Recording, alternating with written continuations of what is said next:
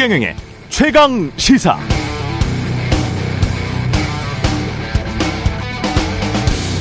네, 영화 더 킹.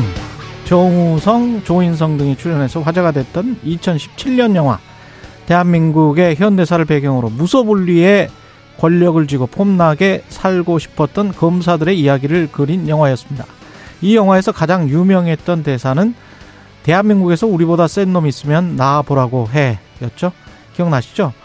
영화가 검사라는 직업을 너무나 터무니없이 악의적으로 묘사해서 약간 거부감이 들기도 했습니다. 개연성이 많이 떨어졌습니다. 그런데 이 영화가 나왔던 2017년 검사 출신 아빠를 둔 고등학생의 생각은 달랐나 봅니다. 검사라는 직업은 다 뇌물을 받고 하는 직업이다. 아빠는 아는 사람이 많은데 아는 사람이 많으면 다 좋은 일이 일어난다. 검사 아빠라는 든든한 배경을 가진 학생이 했던 말이라죠. 그러면서 피해 학생에게 제주도에서 온 돼지 땡땡, 빨갱이 땡땡, 더러우니까 꺼져라 등의 발언을 지속적으로 했다고 합니다. 그리고 이런 학폭에도 불구하고 가해 학생은 서울대학교에 진학하고 피해 학생은 자살 시도까지 했었다는 이야기, 영화 같은 이야기가 주말 사이에 터져 나왔습니다. 자, 앞으로 현실 속 극정계는 어떻게 전개될까요? 권선징악? 아닙니다. 그것도 개연성이 많이 떨어집니다. 현실은 가해 학생은 계속 잘 살 가능성이 크죠. 피해 학생은 억울하지만 인생의 가장 중요한 시기를 놓친 채 살아가게 될 겁니다. 대한민국은 실제로 센 직업이 있습니다. 그리고 많은 사람들이 굽신거리면서 삽니다. 그게 현실이죠. 대한민국 민주주의의 현실. 그렇다는 이야기입니다. 네, 안녕하십니까. 2월 27일 세상에 이익이 되는 방송 최경령의 최강시사 출발합니다. 저는 KBS 최경령 기자고요. 최경령의 최강시사 유튜브에서도 실시간 방송되고 있습니다. 문자 참여는 짧은 문자 50원, 긴 문자 100원이 드는 샵9730 무료 콩오플 많은 이용 부탁드리고요. 오늘 최강시사 국민의힘 당권주자 황교안 후보 그리고 정치먼데이 장윤성 기자의 취재 이야기 있고요. 국가수사본부장직에서 낭만 정순신 변호사 아들의 학폭 문제 이성록 입시 전문가 다뤄보겠습니다.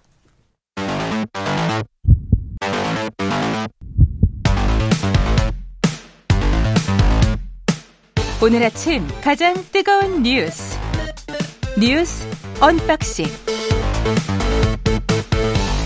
자 뉴스 언박싱 시작하겠습니다. 민동기 기자 김민하 평론가 나와 있습니다. 안녕하십니까? 안녕하십니까? 네, 주말 사이에 아주 뭐 난리가 났었네요. 네. 그렇습니다. 이 경찰청 국가수사본부장의 정순신 변호사가 임명이 됐었는데요. 대통령실이 임명을 발표한 지 28시간 만에 전격 사퇴했습니다. 음. 사퇴 이유는 아들의 학교 폭력 가해자 전력이 알려지면서 이제 사의를 표명을 했는데 이게 여러 가지 좀 말들이 나올 수밖에 없는 게 이미 5년 전에 KBS가 보도를 한 내용이거든요. 그렇죠. KBS가 5년 전에 보도를 했는데 윤석열 정부가 이걸 인사검증 시스템에서 걸러내지 못한 것인가, 안 한 것인가 이 논란이 불거질 수밖에 없는 게 보통 뭐 직장에서 이런 일이 발생을 하면 직장 사람들은 다 알지 않습니까? 이 사람이 그때 차장 검사였고 그랬을 것 같은데. 어지간하면 다 압니다. 예. 저 이제 직장에 따라 다를 수는 있겠지만 음. 검찰 조직이라 그러면 작잖아요 거기도 알 수밖에 없는 게 네. 소송을 했기 때문에 그렇죠. 그렇죠. 네. 그런데다가 이제 보도 당시에 이제 고위직 검사라고 났기 때문에 음. 고위직 검사라고 언론에 고위직 검사가 이랬다고 언론에 나는데 그 당연히 이제 검찰에서 파악을 하겠죠. 차장 검사가 몇 명이나 된다고. 그렇죠. 당연히 파악을 하고. 차장 검사는 검사장 바로 밑이에요. 그렇죠. 네. 더군다나 그 당시에 서울중앙지검장이 대통령이었기 때문에. 그렇죠. 그래서 여러 가지 얘기 나오는 거죠. 그러니까 음. 당시 서울중앙지검장이 윤석열 대통령이었고요. 지금 한동훈 법무부 장관 있지 않습니까? 서울중앙지검 3차장이었습니다. 음. 그리고 지금 대통령실의 복두규 인사기획관, 이원모 인사비서관, 이시원 공직기강 비서관 다 검찰 출신이거든요. 그렇죠. 그러니까 이게 부실 검증이 아니라 검증을 안 한 것 아니냐.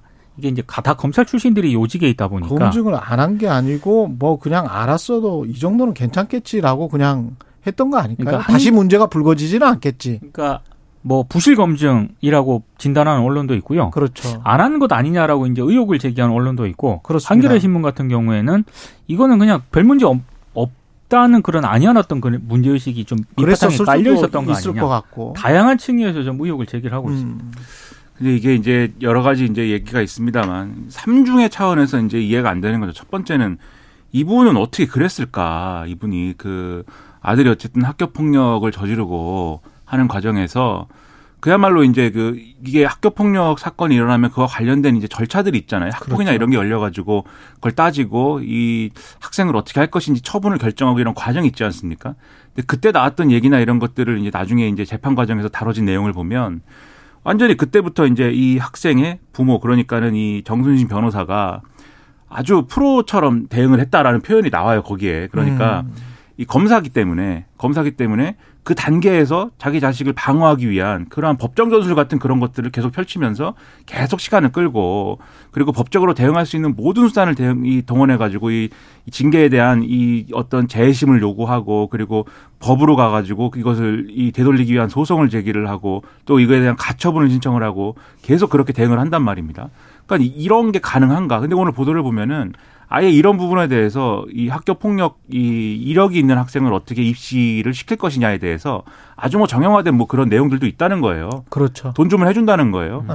아무튼 뭐 그런 거에 있어서도 이제 유리한 측면이 있는 이 직업 검사라는 직업을 가진 사람이 어떻게 이렇게까지 했느냐에 대한 첫 번째 의문이 있고 두 번째로는 지금 왜 검증이 제대로 안 된 거냐에 대한 의문이 지금 있는 것이죠. 그래서 음. 그게 끼리끼리 봐준 건지 아니면은 뭐 지금 말씀하신 것처럼 알면서 넘어간 건지 이런 것들을 이제 뭐 의문인 것인데 마지막 세 번째 이해가 안 되는 게 이게 국가수사본부장은 경찰이지 않습니까? 근데 검사 출신 인사가 국가수사본부장의 어이 이 공모직이거든요. 공모한 거거든요. 지원한 맥락은 뭐냐? 그러니까 그렇지. 이분이 네. 어, 자, 자다 일어나서 난 오늘부터 경찰이 돼야 되겠다 뭐 이렇게 생각하지는 않았을 거 아니에요. 그렇죠. 그리고 실제로 오늘 보도를 종합을 해보면 지난해부터 얘기가 있었다는 겁니다. 지난해 이제 여름부터 국가수사본부장이 검사 출신이 갈 것이고 그것은 아마도 정순신 변호사의 가능성이 크다. 그 얘기가 있었다는 거예요. 그럼 언제로부터의 언질인지를 모르지. 그래서 예. 이 뒤집어 생각하면은 이 얘기가 결국은 종합적으로 볼 때 이런 얘기 아니냐. 그러니까 애초에 국가수사본부장이라는 직에 이게 수사 경찰을 다 이제 총괄하는 직책인데 답이 정해져 있었다. 그렇죠. 그렇죠. 검사 출신을 보내는 거고 그게 이제 정순신 변호사는 답이 정해져 있기 때문에 그 답이 정해진 상태에서 검증을 이렇게 하고 저렇게 하고 이런 문제가 있고 하는 것들이 이런 문제가 있기 때문에 낙마시켜야 됩니다라는 결론으로 과연 갈 수 있었겠느냐. 누가 그런 이야기를 할 수 있었겠느냐. 그렇죠. 네. 그리고 이게 결국은 경찰청장이 최종 후보 3인 중에 한 명을 추천하는 방식으로 절차적으로 진행이 되는 거지만 그 경찰청장은 또 지난번에 이태원 참사에서 우리가 확인했듯이 정권과 코드를 맞추는 경찰청장이다라는 거 아닙니까? 그렇죠. 그럼 이게 왜 이렇게 됐는지에 대한 어떤 얼개가 대충 그려지는 거 아니냐. 그러니까 이런 비판 나오는 거죠. 경찰청장 만 지금 저 책임 문책을 하는 그런 분위기로 가 있어요 지금. 또. 그것도 웃긴 거죠 지금 네. 상황이. 그러니까 이게 답이 정해져 있다 하더라도 개인적인 생각이긴 합니다만 이게 만약에 비검찰 출신이 인사검증 그 요직에 있었다라고 한다면은 저는 좀 이견이라든가 문제 제기를 할 법도 했을 것 그렇죠. 같은데 네. 다또 오비일학인지는 모르겠습니다만 우연인지는 모르겠습니다만 다 검찰 출신이거든요. 음. 검사 출신. 그러다 보니까 더 이제 어떤 그 이의제기라든가 문제 제기를 하기가 어려웠던 게 아닌가. 그러니까 이분이 또 심지어 그 뭐 다 보도가 됐습니다만 이 윤석열 대통령이 서울중앙지검장 할 때 서울중앙지검 인권감독관이었던 거잖아요. 그렇더라고요. 그러니까 같이 근무한 거예요, 거기서. 그리고 네. 사법연수원 27기거든요. 그러니까 한동훈 장관하고 이원석, 이원석 검찰총장하고 동기인 거고 그렇죠. 서울법대 출신이지 않습니까, 또. 이걸 몰라, 몰랐을 리는 없을 것 같아요. 다 아는 사람들. 너무나 이너서클이기 때문에. 그렇죠. 예. 그런 조건까지 고려를 해보면은 이거는 이 답이 정해져 있다 그러면 감히 이것을 뭐 그렇죠. 뭐 검증하고 말고 할 것도 없었던 게 아니냐 이게 의심스러운 거죠. 그러니까 음. 이런 맥락에 대해서 해명해 줘야 되는데 그러면은 이게 몇 중에 사실은 검증의 기회가 있지 않습니까? 그렇죠. 첫째로 경찰이 할 수 있는 것이고 법무부에서 원래 인사검증 관리단 그렇죠. 맡기로 했잖아요. 맞습니다. 둘째로 네, 고위 이야기까지 갔다 왔고 그렇죠. 예. 둘째로 고위공직자에 대해서 법무부 인사검증 관리단에서 해야 되는데 음. 지금 이제 공식적인 설명은 법무부의 설명은 검증을 했는지 안 했는지도 확인해 줄 수 없다는 거예요. 그, 그게 장관의 이야기고. 그렇죠. 네. 근데 오늘 동아일보 등등의 어떤 보도를 보면은 이게 검증을 한 걸로 나와 있습니다. 근데 검증이 그럼 제대로 왜 안 됐느냐에 대한 설명은 굉장히 부실한데 이게 적어내는 게 있어요. 그 종이 종이에다가 네. 당신은 뭐 이런 것에 해당 사항이 있습니까? 이래갖고 쭉 적어내는 게 있는데 이 항목 중에 당신의 이제 직계 좀비 소속과 관련된 소송이 있느냐 요걸 적어내는 게 있는데 없다라고 적어냈다는 거예요. 본인이 그래서 안 적어냈다. 그렇죠. 아, 그렇다는 거죠. 그래서 그러면 이게 그냥 믿는 거예요? 그러니까요. 그래서 이걸 검증을 못했다라고 하는데 납득이 아. 안 되죠 이거는. 그때 한동훈 장관이 미국으로 가면서 FBI 뭐 인사 검증 이런 비책을 배워갖고 오겠다라고 그렇게 하고 갔었죠. 예. 그 당시 조선일보 보도를 보면 주변 탐문, 특수 탐문 뭐 이런 이런 것도 있었는데 그거 제대로 안 배우셨나 봐요. 근데 사실 어제 그 네. 이동훈 이도훈 대통령실 대변인도 이제 기자들한테 브리핑을 했잖아요. 근데 그 브리핑을 하면서도 음. 저는 이게 납득이 잘 안 되는 그런 대목이 원래 공직자 검증이라고 하는 게 공개된 정보 그리고 합법적으로 접근이 가능한 정보 그리고 이제 세평 조사 이렇게 세 가지 단계로 이루어지는데 본인이 아니라 자녀와 관련된 그런 문제이다 보니까 미흡한 점이 있었던 것으로 판단을 한다 이렇게 얘기를 했거든요. 그것도 말이 안 돼. 근데 이거는 이거는 지금까지 이 검, 공직자 검증과 관련해서 이 대통령실이라든가 이 이전 정부에서 청와대에서 해왔던 민정수석실에서 해왔던 것과 비교를 해본다라고 한다면 이 해명은 솔직히 좀 이해하기가 어려운 해명. 이거 이미 저 언론에 지금 다 나왔고요. 그렇죠. 유명 사립고 교사 그 해당 고등학교 교사 강원도 횡성에 있는 그 고등학교 교사가 쓴 말이 있어요. 그 우리가 선도하려고 해서 정군이 1차로 진술서를 썼는데 바로 부모님께 피드백을 받아서 그렇게 쓰면 안 된다고 해서 다시 교정을 받아오는 상태고 그렇죠. 부모님을 만나고 오면 다시 바뀌는 상태이기 때문에 학교에서도 최대한 교육적 조치를 강구했지만 성공할 것이라는 보장이 매우 낮다고 생각한다. 이게 지금 교사의 생각이거든요. 당시 그러면 이거는 부모가 끼어들어 가지고 네. 학생이 오히려 반성하고 반성문 쓰고 뭔가 좀 사태가 해결되는데 협조를 했어야 되는데 가해 학생이 자꾸 그걸 막았다는 거 아니에요? 그러니까 그게 이제 2차 가해라는 거죠. 그, 그니까 그 학생이 그 학교 폭력과 관련된 책임을 지는 과정에서 부모가 부모의 역할을 한 게 아니고 예. 변호사 역할을 한 거고 그렇죠. 이게 결국은 이 학생에 대한 처분에 관련된 소송까지 가서도 사실 법률 대리인이 정순신 변호사예요. 그래서 이 판결과 관련돼서 판결문을 정순신 변호사 이름으로 검색하면 이 판결문이 나온다는 겁니다. 그렇죠. 그러면 이걸 다 포함해 갖고 검증이 안 될 이유가 없는 것인데 이걸 안 해놓고서는 그런 식으로 설명을 한다. 이해가 안 되는 거고 그리고 한동훈 장관이 법무부 인사정보관리단 만들 때 이런 설명도 했어요. 그동안에 예를 들면 대통령실, 그러니까 청와대 민정수석실에서 인사검증했다고 했을 때 그 인사검증에 관한 내용을 기자 여러분이 질문을 하고 답변한 적이 있느냐. 그렇게 된 적이 없지 않느냐. 하지만 이제는 이러한 이, 이 고위 인사에 대한 어떤 그러한 검증 과정이 언론의 공식적인 어떤 질의응답의 과정 속에서 다 설명이 되는 그런 시스템으로 가는 거다. 이 좋은 거다. 이렇게 얘기했거든요. 지금 뭐가 설명이 됩니까? 하나 설명이 안 되지 않습니까? 예. 그러니까는 이대로 가면 안 되고 이걸 좀 고쳐야 된다. 이런 생각입니다. 이재명 민주당 대표 체포 동의안은 오늘 오후죠. 본회의 네. 표결이. 예. 국회 본회의에서 이제 오늘 표결이 되는데요. 조정식 민주당 사무총장이 어제 기자간담회를 가졌는데 검사 독재는 군사 독재보다 더 악랄한 신독재다 이렇게 얘기를 하면서 검찰 수사는 정적 제거를 위한 악의적인 범죄 행위라고 주장을 했습니다. 아, 민주당 내에서는 일단 검찰 수사에 대한 비판 여론이 상당히 높기 때문에 부결시켜야 한다는 그런 의견이 아직은 굉장히 중론인데요. 일부긴 하지만 뚜껑을 열어봐야 한다 이렇게 얘기를 하는 분들도 있습니다. 근데 문제는 표, 표결 이후에 이제 이재명 대표와 민주당의 선택인데요.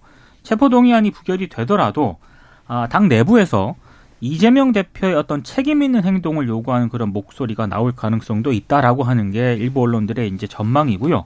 또 하나는 이제 체포동의안 부결 이후에 검찰이 만약에 이재명 대표를 불구속 기소할 가능성이 높지 않겠습니까? 예. 이렇게 하면 당헌 80조 1항의 적용 여부를 두고 또 민주당 내부에서 여러 좀 논란이 제기가 될 수 있다. 이제 이, 이 이런 점을 좀 지적을 하고 있습니다. 그러니까 지금 당헌 80조 1항을 보면은 부정부패 관련 법 위반 혐의로 기소된 당직자 직무를 기소와 동시에 정지할 수 있다 이렇게 규정이 되어 있는데 일각에서 이걸 적용시켜야 한다라는 그런 주장이 나올 가능성이 있다는 거고요.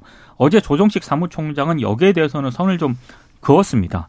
근거는 80조 3항인데 음. 이게 이제 정치 탄압 등 부당한 이유가 있- 있다고 인정이 되면 당무위 의결을 거쳐서 달리 정할 수 있다라고 규정을 하고 있거든요. 이재명 대표의 경우는 아마 이 경우에 해당한다. 이게 이제 조정식 사무총장의 얘기인 것 같습니다. 그러니까 민주당 내부의 갈등은 좀 계속 이제 확산될 수 있을 것 같아요. 이제 어쨌든 체포동의안은 부결하기로 결정했지만 지금 말씀하신 것처럼 이제 기소되면 당원 80조를 적용할 것이냐에 대해서는 의견이 갈릴 것이고 요게 의견이 갈리면서 여기서 1차적으로 또 이제 좀 논란이 있겠지만 그 이후에 여러 차례 말씀드렸지만 수사가 계속 다른 사건에 대해서 진행이 되고 그거에 의한 체포동의안이 또 오고 그러면은 이제 이 당원 80조를 적용하자고 주장하는 사람들은 아마도 이 체포동의안은 그럼 또 부결시킬 거냐 뭐 이렇게 얘기할 것이고 그러면서 이 체포동의안은 사실은 가결될 뭐 확률은 낮다고 저는 생각하지만 계속 이런 거를 이재명 대표가 달고 가는 거죠. 이런 논란들을.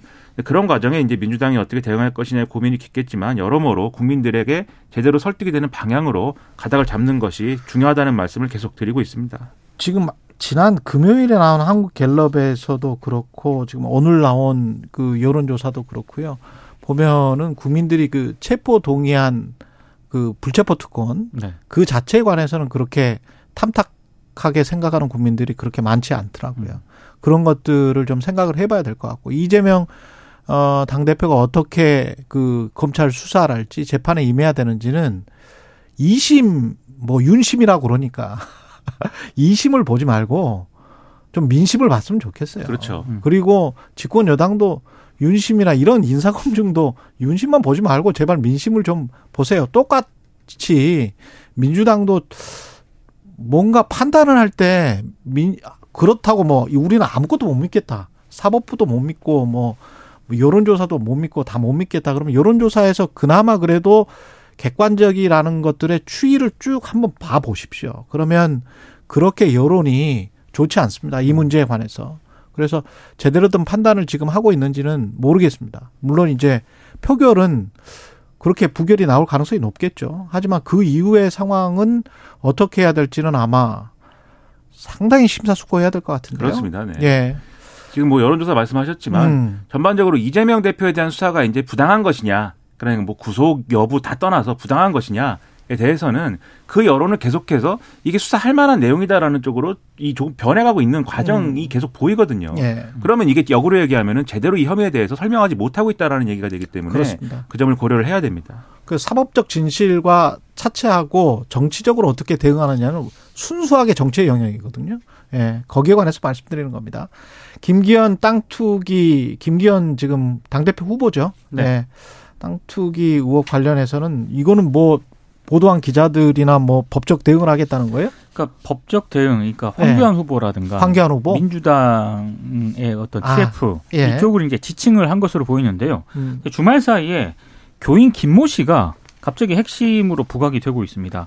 그 김기현 후보가 최강 시사에서도 언급을 한 것 같은데 그 다니던 교회 교우가 IMF로 부도 위기에 몰렸을 때 그때 좀 어렵다라고 해서 도와주는 그런 차원에서 이제 땅을 매입을 했다. 이렇게 이제 취지로 이제 김기현 후보가 얘기를 한 적이 있거든요. 근데 민주당과 황교안 후보 쪽에서는 이 이른바 김모 씨가 이전 소유주로부터 2018년 1월 31일 그 땅을 매입을 했는데 11일 만에 김기현 후보에게 매매를 했다는 겁니다. 음. 그러니까 이제 황교안 후보 쪽하고 민주당의 주장은 사정이 어려웠다는 그 해명이 거짓 아니냐. 사정이 어려운데 어떻게 11일 만에 다시 땅을 파냐. 이제 이런 의혹을 제기를 하고 있는 거고요. 이제 민주당 TF 같은 경우는 여기서 하는 거는 더 나아가서 예. 이른바 지인 김 씨가 김기현 후보의 당시 변호사 사무실 경매 전담팀이었다는 풍문이 있다. 이렇게까지 좀 의혹을 어. 제기하는 그런 상황이고요.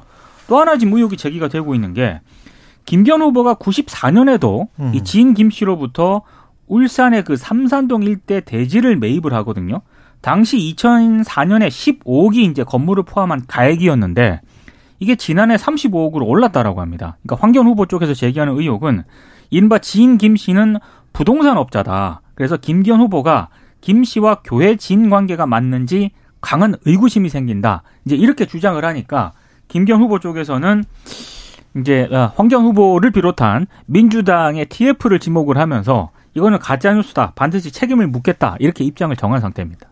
그러니까 여러모로 의문이 있어요. 황교안 후보가 또 이제 페이스북에 제기한 것은 옆에 있는 땅 주인이 2016년에 땅을 70개로 쪼개서 팔았다. 음. 근데 이제 바로 옆에 있는 땅인데 김기현 후보는 자기 땅은 아무 개발도 안 되는 쓸모없는 땅이라는 것처럼 얘기를 하는데 옆에 있는 땅은 왜 그랬냐 뭐 이런 얘기도 하고 그러니까 여러모로 의혹이 제기되는데 제가 이 전당대회와 관련돼서 이제 사실 좀 재밌다고 생각하는 게 이게 이제 땅 얘기만 이제 하지 않습니까 계속. 근데 원래 천하람 후보 입장에서 보면은 지금 막 윤핵관 얘기하고 공천 얘기하고 막 이래야 되는데 아. 다딴 얘기만 또 하고 있어요. 그러니까는 천하람 후보가 어제 기자회견 열어가지고 공천 개혁안을 발표를 했습니다. 근데 별로 주목받지 못하는 상황이어서 이게 참 아이러니다. 이게 땅 얘기가 중요한 얘기인데 이걸 하느라고 이제 어떤 공천 개혁이나 이런 건 또 얘기 안 하는 분위기다. 이게 참 아이러니인 것 같습니다. 중진 의원들을 다 험지에 보내겠다. 음. 나름대로 유의미한 그런 방안을 발표했는데 오늘 신문을 보니까 예. 그 보도한 곳이 별로 없더라고요. 그러니까 뭐 이거 수사 의뢰한다고 하고 김기현 후보는 그리고 안철수 후보는 막 아니 왜 경찰이 아니라 공수처에다 해라 뭐 이렇게 하고 황교안 후보는 추가 의혹 막 제기하고 이러는 과정에 천안 후보는 약간 소외되고 있는 것 같습니다. 끝내야 되는데 김영남 그 부정청탁 방지법은 3만 원, 29,900원 세트에서 49,900원 세트로 나올 수가 있겠네요. 그러니까 5만 원으로 대통령실이 그걸 검토한다는 거고. 검토하겠다. 뭐 이왕 확 검토해 주시는 김에 검사 세트로 좀 검토를 해 주세요. 99만 원 세트랄지 뭐 이런 거. 계급 차별 두는 것도 아니고 말이죠. 예. 90만 원까지는 좀 괜찮다. 뭐 이런 90 아, 안 주는 뭐 따로 계산한다. 뭐 이렇게 검사들한테 준용했던 기준을 전국에 준용을 해야 그 평등 사회가 맞지 않겠습니까? 내수 진작 차원이라고 내수 하는데 진작 차원이라면 확실하게 합시다. 저 같은 수준에서는 네. 29,900원도 사실 충분한데 예. 그렇지 않은 분들이 있는가 봅니다. 어, 충분하죠. 29,900원. 아, 뭐 99만 원 정도 둘이 먹으면 6만 원인 거잖아요. 예. 이게. 안주는 우리가 따로따로 계산합시다. 예. 뉴스 언박싱 민동기 기자 김민하 평론가였습니다. 고맙습니다. 고맙습니다. KBS 1라디오 최경영의 최강시사 듣고 계신 지금 시각 7시 41분입니다. 오늘 하루 이슈의 중심. 당신의 아침을 책임지는 직격 인터뷰. 여러분은 지금 KBS 1라디오 최경영의 최강 시사와 함께하고 계십니다. 네, 국민의힘 전당대회가 바로 다음 주인데요. 김기현 후보 울산 땅 의혹 이게 수사로 이어질 것 같습니다. 관련 의혹을 가장 먼저 제기한 황교안 국민의힘 당대표 후보 전화로 연결돼 있습니다. 안녕하세요, 후보님. 아, 예, 안녕하십니까. 수고 많습니다. 예. 음. 이게 수사를 해야 된다라고 보시는 거죠? 저 본인이 수사 요청을 한 것 같아요. 예, 그랬더라고요. 예, 예. 예. 예. 근데 후보님 입장에서도 그렇습니까? 어, 제가 요청하는 거는 사퇴입니다. 사퇴. 아, 사퇴.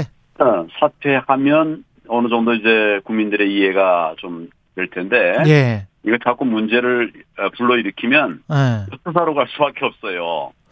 근데 네, 본인 입장에서는 좀 억울할 수도 있, 는거 아닙니까? 아, 뭐 누구든지 다 억울하다고 하죠. 그렇지만은 예. 현장이 있지 않습니까? 예. 이 빼도 박도 못할 현장이 말하고 있어요. 왜그 현장을 놓고 억울하다고 하면 국민들이 이해를 하시겠습니까? 그 현장이라고만 말씀을 하셨는데 좀 더 구체적으로 말씀을 해 주실 수 있어요? 지금 3만 5천 평이 우선 문제가 됩니다. 예. 예, 그, 그, 뭐, 불과 뭐, 며칠 만에, 11일 만인가요? 이 만에, 이제, 등기전이 어, 됐어요. 너무 사이즈가 그러면- 크다? 그러면, 그 땅을 왜 샀는지, 예. 왜 샀는지, 이 엄청난 땅을 왜 샀는지, 이거 중요하지 않습니까? 예. 그 지금 이제 아- 밝혀진 바에 의하면 KTX 연결 도로가 맨 처음 계획된 것은 이제 세 가지 노선이 있었는데 음. 이게 다 폐기가 되고 지금 김기현 후보 땅으로 들어가는 것으로 변경이 돼 버렸어요. 원래의 계획이 바뀌어 버린 거죠. 이 저절로 바뀔 수 없는 거 아닙니까? 그러니까 그 이유가 뭐냐, 어떻게 된 거냐를 밝히라라고 하는 게 제 요구 사항이죠. 근데 제가 반론 차원에서 다시 질문 드리면 98년에 땅을 샀을 때와 그 예. KTX 연결도로 이야기가 나왔을 때가 2004년인가 그렇게 기억을 하는데 예, 시차가 좀 있지 않습니까? 어, 그 있죠. 예. 제가 얘기하는 거는 그럼에도 불구하고 많은 그, 어, 어, 수익, 이익이 생겼는데 저는 예. 그 얘기를 하는 게 아니에요. 엄청난 이익 그 자체도 문제지만 그 자체보다 더 중요한 것은 멀쩡한 계획된 도로가, 도로, 계- 계획된 도로가 변경됐다. 이건 우연히 생기는 일이 아니지 않습니까? 음. 이- 이게 제일 큰 문제예요. 도로가 변경됐다. 저절로 되지는 않, 않지 않았을 거 아닙니까? 그래서 예. 그러면 이제 그 땅을 그리고 그 땅이 지금 3만 5천 평인데 예. 어, 그걸 왜 샀는지 지금 위, 그 부분에 관해서도 뭐 그, 어, 같이 있는 교회에 예, 아는 분이 어려워서 네. 어려워서 그랬다고 그래요. 음. 그리고 지금 그 김정곤인가 하는 그분 땅을 땅과 관련된 게 여러 건 있거든요. 음. 시기적으로도 다르고 장소도 다르고. 예. 그뭐 이게 뭡니까? 지금 어려워 이번 이번 땅은 어려워서 찾았다라고 하는데 다른 땅들은 뭐냐고요? 이게 지금 풀리지 않는 의혹이 너무 많습니다. 그래서 예. 본인이 해명하고 지금 제가 볼 때는 뭐 방법은 사퇴밖에 없다. 그래서 이거 사퇴 얘기를 하고 있는 거죠. 그렇군요. 제가 다시 한번 또 반론 차원에서 어, 말씀드리는데 그렇습니다. 예, 예. 우연히 그렇게 도로가 뚫릴 수도 있지 않습니까? 땅을 사놨는데 그런 경우가 예. 가끔 있긴 하거든요. 아 그래요? 예, 아니 그러니까 땅을 살았는데 그런 경우가 우, 예. 우 연히 뭐 아니 그 정중으로부터 땅을 물려받았는데 우연히 도로가 생기는 경우도 있으니까. 그렇죠. 그런 예. 경우는 정말 우연이에요. 예. 근데 이것은 우연이 아니라 이미 어디로 도로가 갈 것인지가 예, 세 가지 안까지 나와가지고 음. 아, 보고가 됐던 거거든요. 이미 나온 거예요. 아. 미리 예. 세 가지 방안이 나왔던 거예요. 예. 근데 이게 갑자기 바뀌어가지고 그 세 안 중에 하나도 아니고 우리 김기현 후보 땅으로 들어가는 안으로 바뀐 거죠. 음. 이걸, 이걸 어떻게 설명 안 하고 넘어갈 수가 있겠습니까? 음. 그거 거기에 관해서는 설명을 해야 된다. 예. 아, 반드시 해명을 해야 되죠. 근데 해명이 안 될 거예요. 그러니까 아. 제가 사퇴하라는 얘기를 하는 거죠. 예. 근데 지금 판세는 그러면 어떻게 보세요? 김기현 후보가 그럼에도 불구하고 어, 예. 계속 1위를 유지하고 있는 것 같은데 후보님은 그 불과 어떻게 몇달 전에는 김기현 후보가 몇 위였습니까? 음. 1위 아니에요. 예. 예. 그 결국은 이제 그 주변 분들이 많이 도와줘서 이렇게 된 것인데 예. 이런 이제 그 권력형 혹은 비리 의혹이 국민들에게 알려지면 또 당원들에게 알려지면 예. 그러면 어떻게 될까요? 아마 그 다른 분들이 지원해 가지고 아, 표 올라간 것 그냥 유지하기 쉽지 않을 것 같습니다. 지금 후보님 상황은 어떻게 자체 분석을 하세요? 2위, 3위 또는 1위 어떻게 생각을 하십니까? 저는 국민들이 지정해 주는 대로 갈 겁니다. 근데 제가 지금 예. 이제 맨 처음에는 뭐 아, 최저에서 출발했죠. 예. 3%. 그 제가 이제 총리 다 마치고 끝나고 나서 어, 국민들에게 알려질 일이 잘 없었기 때문에 그리고 또 하여튼 뭐 제가 뭐 의미 있는 일을 해도 보도가 안 되더라고요. 이거 알 수가 없었는데 이번에는 이제 TV 토론 등을 통해서 제가 얘기하는 것이 국민들에게 또 우리 당원들에게 알려주고 있지 않습니까? 예. 그래서 가장 바닥에서부터 아주 좀 굉장히 빠른 속도로 올라가고 있는 걸로 통계 사- 저 여론조사상으로는 그렇습니다. 그러면 결선까지 갈 가능성이 높다 이렇게 판단하십니까? 저는 지금 당 대표가 되기 위해 출발했습니다. 아, 당 그래서 대표가 예, 예, 뭐. 결선 어, 그것도 하나의 과정이겠지만은 예. 어, 우리 당과 예. 또 윤석열 대통령 지금 얼마나 어렵습니까? 이거 음. 지켜드려야 되거든요. 예. 예, 그 그런 목적으로 제가 어, 지금 이제 당 대표 출마 선언을 했고 어. 어, 막 이런 과정에서 이제 그 문제가 생겼기 때문에 이렇게 되면 당도 망하고 대, 윤 대통령도 어려워진다. 네, 그런 관점에서 이야기를 하고 있는 겁니다. 너무 자신감이 있으셔서 제가 이런 질문 드리기가 약간 좀 죄송스럽습니다만 만약에 만에 하나 예, 예. 뭐 결선까지 못 올라가면 예. 어떤 특정 후보를 를 위해서 어떤 연대 의사를 표시하실 가능성이 있나요? 저는 정통 보수 정당을 재건하자 이런 메시지를 지금 내고 있거든요. 예. 만약 제가 이제 그 결선에 못 올라간다면 음. 정통 보수 정권을 재건하는데 에, 뜻이 있는 그런 분하고 함께 해야 되겠죠. 예. 근데 지금 저 언론에 비춰지는 걸로 보면 안철수 후보 같은 경우는 초반에 이야기가 좀 나왔다가 그 이후에는 선거 캠페인이랄지 뭐 이런 걸 별로 안 하는 듯한 그런 느낌인데 이렇게 되면 안철수 후보가 계속 이렇게 처지는 양상으로 갈까요? 어떻게 보십니까, 그거는? 안철수 후보도 열심히 합니다. 아, 열심히 하세요? 아마 제가 알기로는 제일 열심히 하고는 후보 중에 제일 열심히 하는 것으로 알고 있어요. 예. 근데 저는 지금 이제 제가 얘기하는 것은 이게 무슨 저 국회의원을 뽑는 것도 아니고 예. 당 대표를 뽑는 거 아닙니까? 예. 근데 당이 이 색깔 저 색깔 막 뒤섞여 가지고 짬뽕이 되면 그건 국민들이 결과적으로 선택을 하지 못하거든요. 예. 그래 저는 정통 보수 정당을 재건하겠다. 이런 기치를 어, 내걸고 있는데 음. 안철수 후보는 막 훌륭한 분이에요. 저도 그분이 있으면 이제 V3 그저 백신도 사용했었습니다. 무료로 제공하지 않았습니까? 예.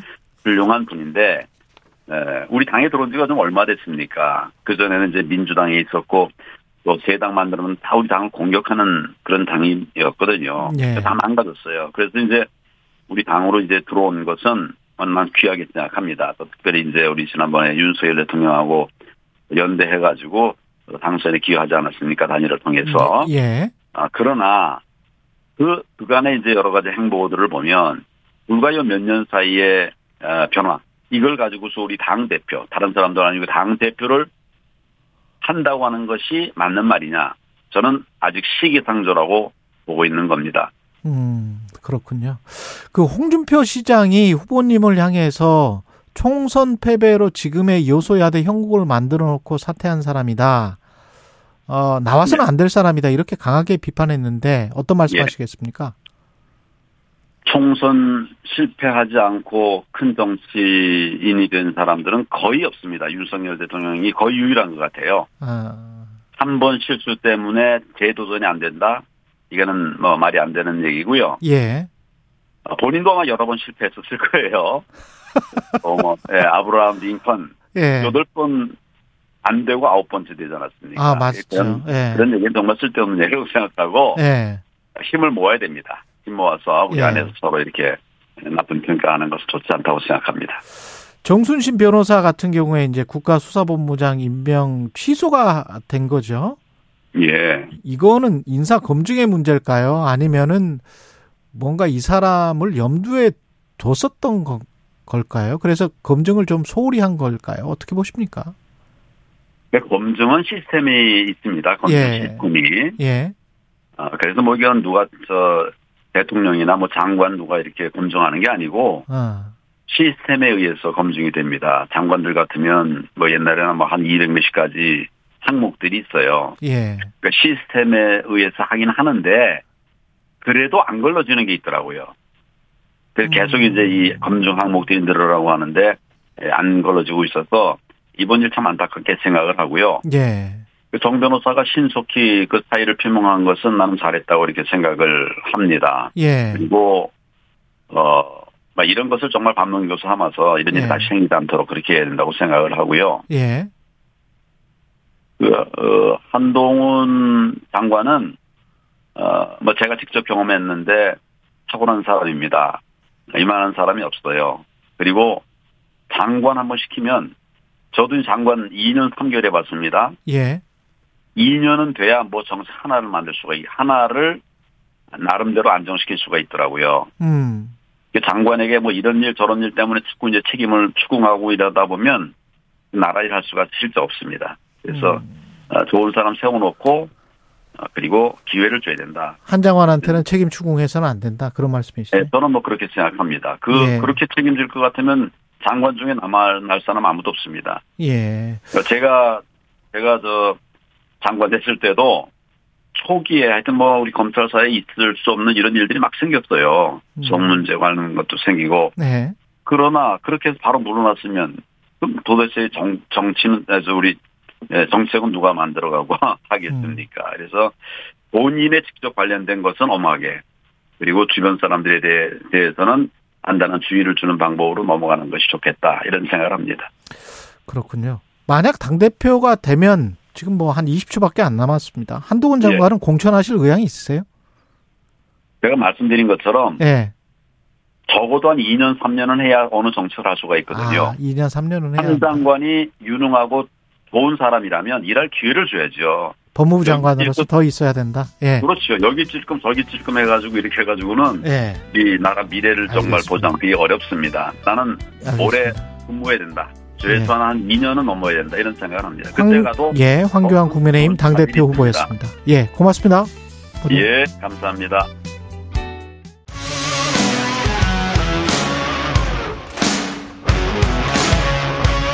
오늘 하루 이슈의 중심 최경영의 최강 시사.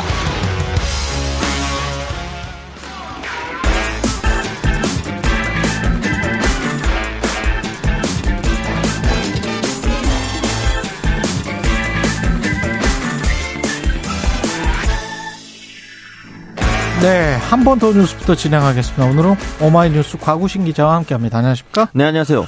예, 2030 여성 결혼 출산 필수라고 생각하는 비율이 4%? 네. 그러니까 사회복지연구에 게재된 그 통계 결과입니다. 와. 만 20세부터 34세 미혼 남녀 네. 281명을 조사를 했는데요.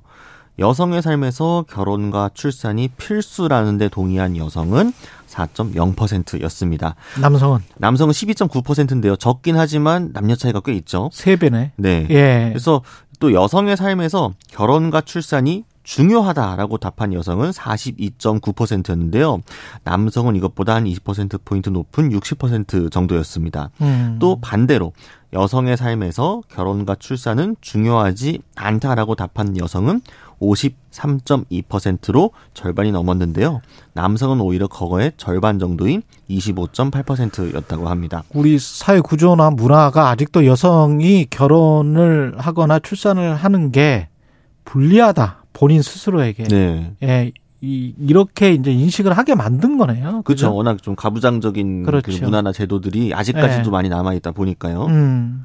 이게 사회적인 포용성, 그 다음에 유교가 나라를 죽인다 뭐 이런 그 책도 나오고 그랬었습니다만 뭐 문제가 있는 것 같습니다. 네. 예. 그러니까 기본적으로 음. 내 삶이 만족스럽지 않으면 그러니까 이 사회가 나를 포용해 주다는 느낌이 들지 않고 그렇죠. 또 내가 노력을 하더라도 공정하게 음. 성과를 얻을 수가 없겠구나 이런 인식들이 팽배할수록 결혼과 출산에 더 부정적이라는 통계였습니다. 그럼 바꿔 말하면은 예. 내가 자식을 낳는다고 하더라도 이 자식을 우리 사회가 포용할 것인지 그렇죠. 공정하게 이 자식이 열심히 노력을 하더라도 음. 대접을 받을 수 있을 것인지 음. 이거에 대한 확신이 없으니까 예. 굳이 낳아야 할까라는 생각들을 하고 있다라는 거죠. 그 정순신 아들 딸이 되지 않는 이상 예 아니 사회가 거의 뭐 계급 사회가 돼버린 것 같아요. 음, 그렇죠. 네. 예, 그러니까 계층이 사실 계층 이동의 사다리가 많이 무너지고 있다라는 이야기들은 이전부터 나오고 있었으니까요. 예. 단순히 그냥 뭐 비용의 문제, 뭐 경제적으로 좀 도움을 주면 되겠지, 뭐 주거 비용이나 이런 얘기들이 계속 나오고 있습니다만 그렇지. 그게 핵심적인 게 아니라 어.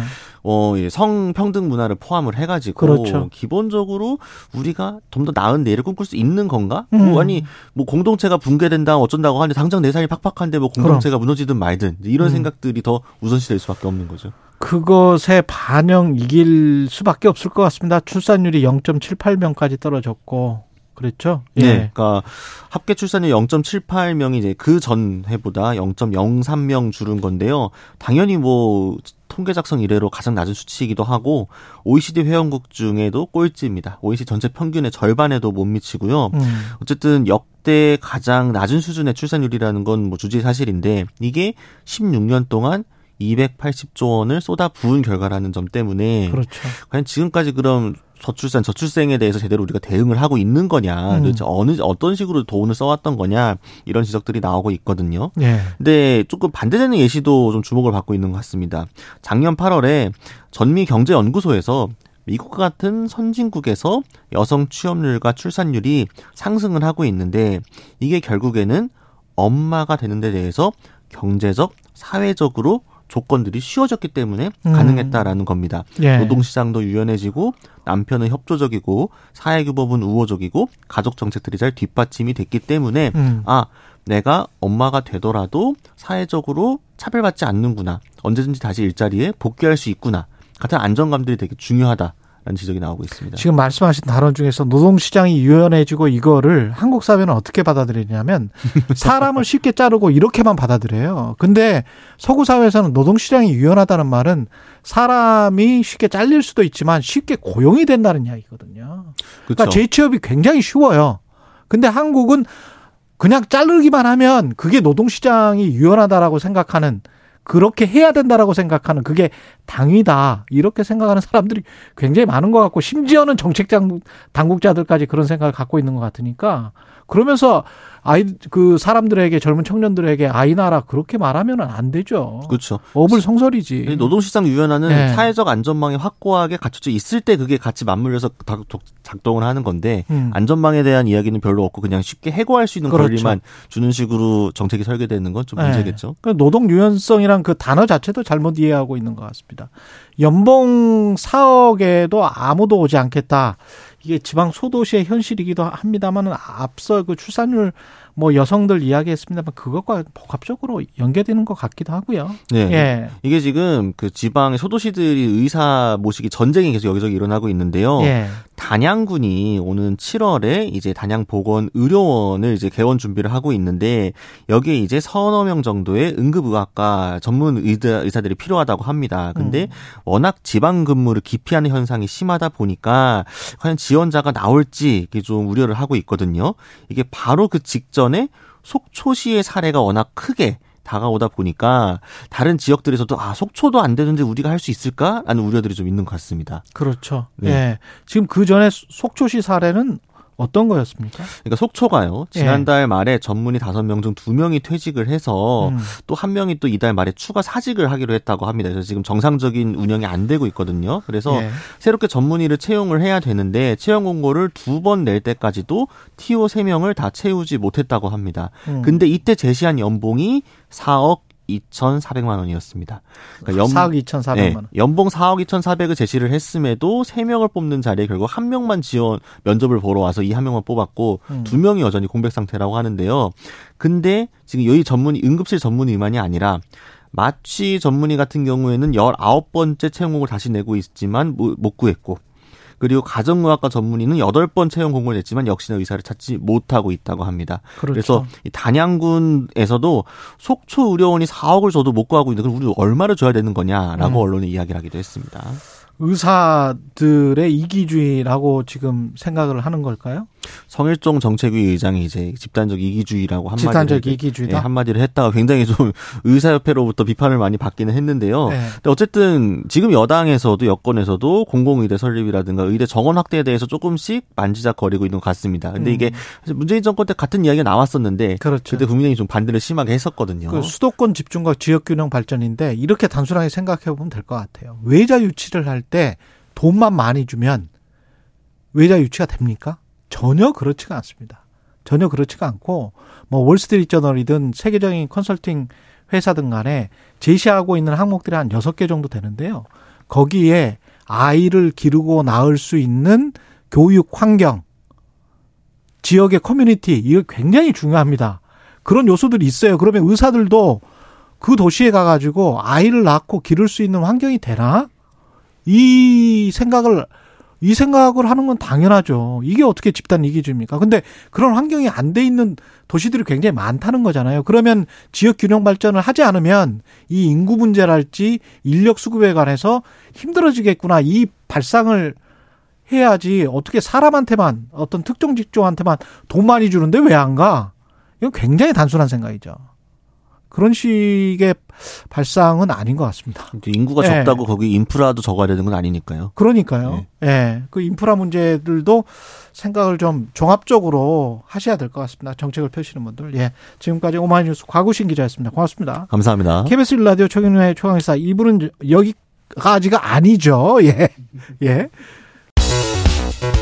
여러분은 지금 KBS 1라디오 최경영의 최강 시사와 함께하고 계십니다.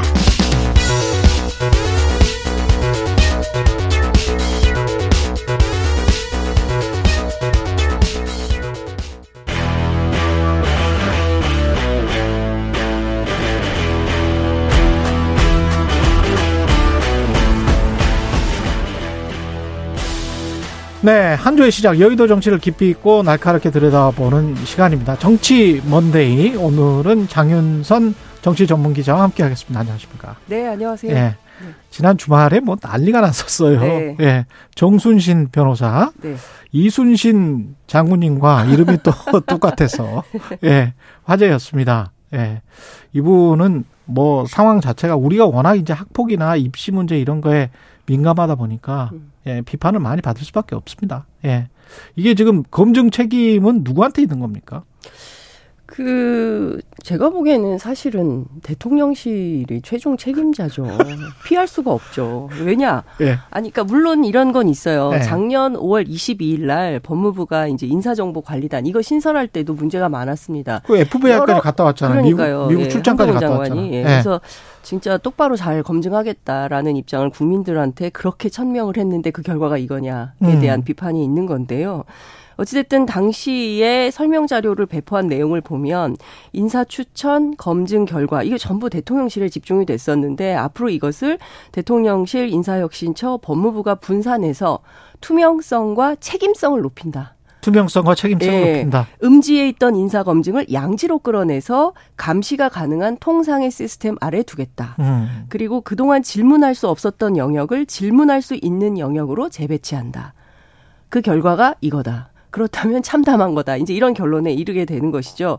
그러니까 무슨 얘기냐면 어찌됐든 처음에 출발할 때 투명성을 강화하고 책임성을 높인다고 했지만 실제로는 윤핵검끼리 끼리끼리 검증한 거 아니냐 이런 음. 비판을 피할 수가 없는 것이고요. 예. 결국에는 몰, 몰랐겠어요? 몰랐겠냐? 이런 비판이 세간에서는 계속 나오는 거죠. 아니 그럴 수밖에 없는 게 지금 복두규, 이원모, 이시원 다 검사들 아니에요? 아니 닥특수통들이고요. 네. 그리고 한동훈, 이원석 뭐다뭐 서울법대 동기기도 그렇죠. 하고요. 동기들이잖아. 모를 수가 없어요. 그리고 우리 뭐 언론에 있어서 잘 아시겠지만 네. 이런 사안 터지면 받은 글, 받글 형태로. 누구 아들이냐 그. 당시에 다 돕니다. 서초동에서요. 제가 그렇죠. 취재해 보니까 예. 어 알만한 사람은 다 알고 모를 수가 없는 분위기였다라는 얘기들이 나오고. 있어요. 예. 네. 그러니까 뭐 지금 뭐 공식적으로는 공직 예비 후보자 사전 질문서에 본인이나 배우자 직계 존비속이 원 피고 등으로 관계된 민형사 소송이 있냐 예. 거기에 뭐 없었다 아니다 이렇게 썼다는 설도 있고 그런 뭐 보도도 있고 그렇죠. 아예 뭐 안 썼다라는 얘기도 있고 이런데요. 이게 진짜 구체적으로 이분이 거짓말을 한 건지 아니면 아 대충 써. 그럴 수도 있죠. 예, 이미 넘어간 확정됐, 건지. 예, 이미 예. 확정됐어, 뭐. 왜냐하면 제가 검찰 출신이 온다는 얘기를 작년부터 들었어요. 아, 그래요? 제가 그 국가수사본부장에? K, 예, KBS의 다른 프로그램에서 아. 어, 국수본부장이 검찰 출신이 온다 99.9999%라고 다른 프로그램에서 작년에 얘기를 했습니다. 그러니까 이게 무슨 얘기냐면요. 계속 이런 얘기들이 있었고 이미 정해진 수순이었기 때문에 검증을 제대로 한 것이 아니다라는 비판을 피해가기가 굉장히 어려운 거죠. 서울 법대생들이 과거에 뭐 한 300명 있다고 치면 그 중에서 검사 출신으로 동기인 사람들, 야, 이게 알, 모를 수가 없을 것 같은데 아무리 생각해도 복두규, 이연모, 이시원이 다 인사 관련이고 그러니까 한동훈, KBS에서 이원석 그렇죠. 이 진짜 이거는 미스테리인데. 미- 예.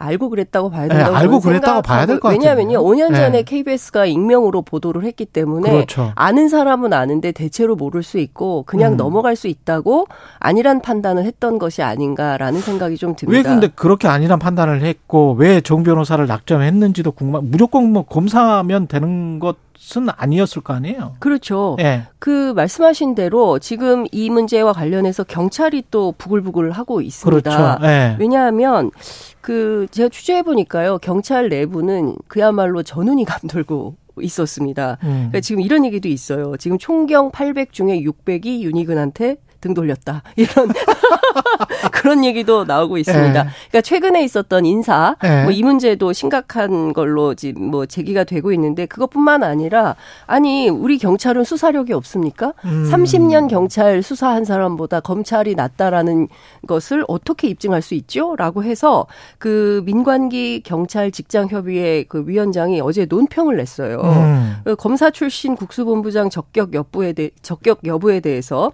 윤희근 청장에게 설명을 요구한다. 뭐 이렇게 하면서 경찰법 16조에 따르면 외부를 대상으로 모집해서 임용할 필요가 있는 때 이렇게 적시가 돼 있다는 거예요. 네. 그런데 실제 지금 그런 때냐 음. 이런 걸 묻고 있는 거죠.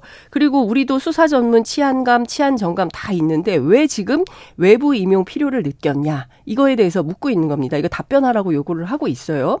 그러네요. 그리고 무엇보다 어. 20년 검사로 있으면서 당시 형사소송법에 따라서 경찰을 어떤 지휘의 대상으로만 보고 있었던 검사 출신 정순신 본부장이 3만 5천 수사경찰에 대해서 어떤 조직 관리 능력을 보였는지 이것도 답변해라. 그렇군요. 예. 예. 윤희근 청장이 아주 곤혹스럽게 됐습니다. 왜냐? 아, 윤희근 청장 뜻이었을까요?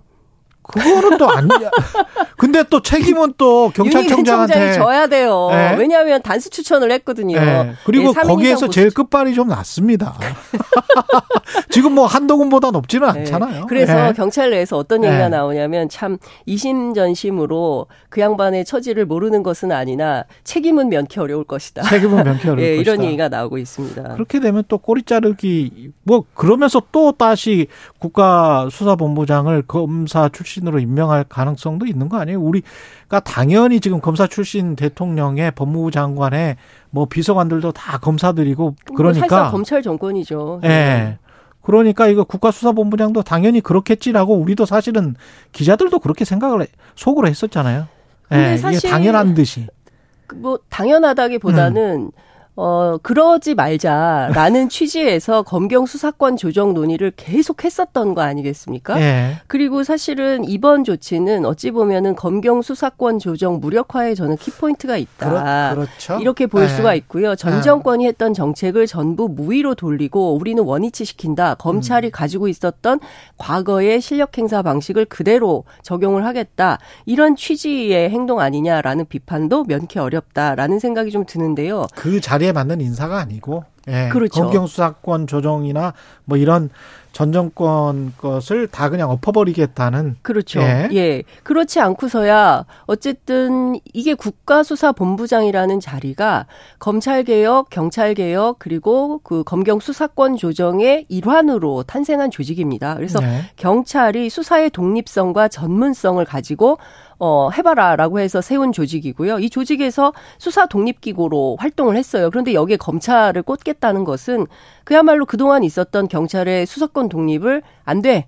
다시 거- 검찰한테 이렇게 지휘받아서 당신들은 수사하세요. 그렇지. 이런 뜻으로밖에 해석할 수밖에 없는 것이죠. 음. 그렇기 때문에 경찰 내부에서는 경찰국 신설과 맞물려서 이 문제 또한 그냥 간과하기가 어려운 그런 상황입니다. 아 그럼 우리는 독립 조직이 아니라는 거야 뭐야? 이런 비판을 피할 그러네. 수가 없는 이런 상황인 것이죠. 예. 그 솔직히 말하면 과거에 자치경찰, 수사경찰 그리고 검찰 경우에도 수사청, 기소청 음. 그리고 고위공직자 비리 수사처 이렇게 나눠서 수사기관마다 어떤 수평적 관계에서 견제와 그렇지. 균형을 맞추면서 어쨌든 지금까지 있었던 그 검찰의 수사 기소 독점의 패단을 음. 치유하는데 방점을 찍었던 이런 이제 형사사법 체계의 새로운 시스템을 다시 무위로 돌리려는 이런 것이죠. 그렇기 때문에 저는 맞아요. 이 문제에 네. 대해서 민주당이 좀 세게 싸워야 된다 음. 이런 생각도 좀 듭니다. 그 권력이 쏠리면 부패할 수밖에 없고. 아, 그럼요. 예. 검찰 권력이 과거에 문제를 일으킨 적도 굉장히 많고요. 그렇습니다. 무엇보다 무고한 시민을 기소하거나 간첩으로 때려잡거나 뭐 이런 적 많지 않습니까? 그렇습니까? 예. 아니 그러고 나서 아니면 말고식으로 음. 무죄 받고 이런 경우가 왕왕 지금도 벌어지고 있지 않습니까? 아니 당장 지금 저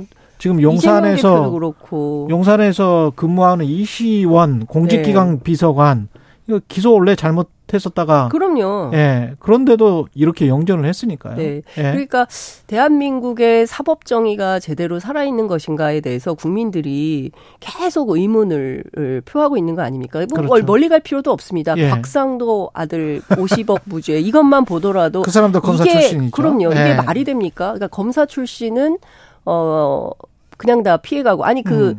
정순신 변호사 아들 얘기가 어쩌면 맞는 측면도 있는 거예요. 예? 예. 뭐 아니 현실을 반영한 그러니까요. 예. 예, 판사 제대로 본 거지, 아들로서. 그렇죠. 예, 네. 판사를 잘 만나면 무죄 받는다. 이런 얘기를 아이가 어떻게 합니까? 누구한테 이런 얘기를 들었겠어요. 그러니까 판사를 잘 만나면 무죄 받는다는 정말 예. 큰 큰일 날 소리인데. 그러니까요. 그러니까 예. 검사라는 직업은 다 뇌물을 받고 하는 직업이고 판사랑 친하면 재판에서 무조건 이긴다. 이 판사들이 굉장히 불쾌한 얘기입니다. 이게. 그렇죠. 예, 예. 판사랑 친, 친하면 무조건 이겨 말도 안 되는 얘기를 검사 아버지 아들이. 아들이 하고 있는 얘기죠. 이게 예. 사실이라면 얼마나 황당한 일입니까? 근데 그런 이야기를 언뜻 듣지 않았으면 이런 이야기를 아이가 어디서 이런 얘기를 듣겠어요? 그러니까요. 집에서 예. 들었겠죠. 그러니까 예. 사법 시스템을 완전히 우롱하는 이야기인데. 그렇습니다. 예. 예. 법치주의나 민주주의를 완전히 훼손하는 이야기인데 네. 그런 이야기를 열 몇 살짜리 아이가 어느 정도 인지 능력이 그리고 인지 능력이 있으니까 그렇게 좋은 사립학교에 갔겠죠. 그렇겠죠. 아니 뭐 네. 인지 능력을 떠나서 네. 집에서 맨날 듣고 자란 거죠. 그러니까 음. 밖에 나와서 친구들한테 자랑 삼아 얘기한 거 아니겠습니까? 우리 아버지가 이런 일을 하고 우리 그렇죠. 아버지가 이렇고 네. 이러니까 말도 안 되는 뭐 제주 제주도 사람들 얼마나 불쾌하시겠습니까? 그렇죠. 예. 네. 제주 도민들을 우롱한 거죠. 근데 이런 것이 그냥 통용되는 방식으로 학교 안에서 이게 용인될 수 있고 그리고 아버지가 전문가 그야말로 법 기술자, 법 전문가로 끼어들어 가지고 선생님이 어쨌든 이 아이를 어, 훈육하는 과정에서 아버지하고 소통하고 나오면 전부 바뀌었다라는 거 아닙니까? 그러니까 사실상 이게 학교에서 선생님들이 교육하기도 힘들었던 거예요. 근데 이게 파장이 계속 갈 것 같 수밖에 없는 게이 네. 친구가 뭐 서울대학교 철학과잖아요, 지금. 네. 그랬다가 뭐 이게 그 사실은 저 외국 그 사람들 따라하는 것 같은데 로스쿨로 가는 게 철학이나 심리학 쪽이 있다가 로스쿨 유리하죠. 가는 게 LEET 시험에 훨씬 더 유리하거든요. 그래서 제가 이거 취재를 했어요. 네.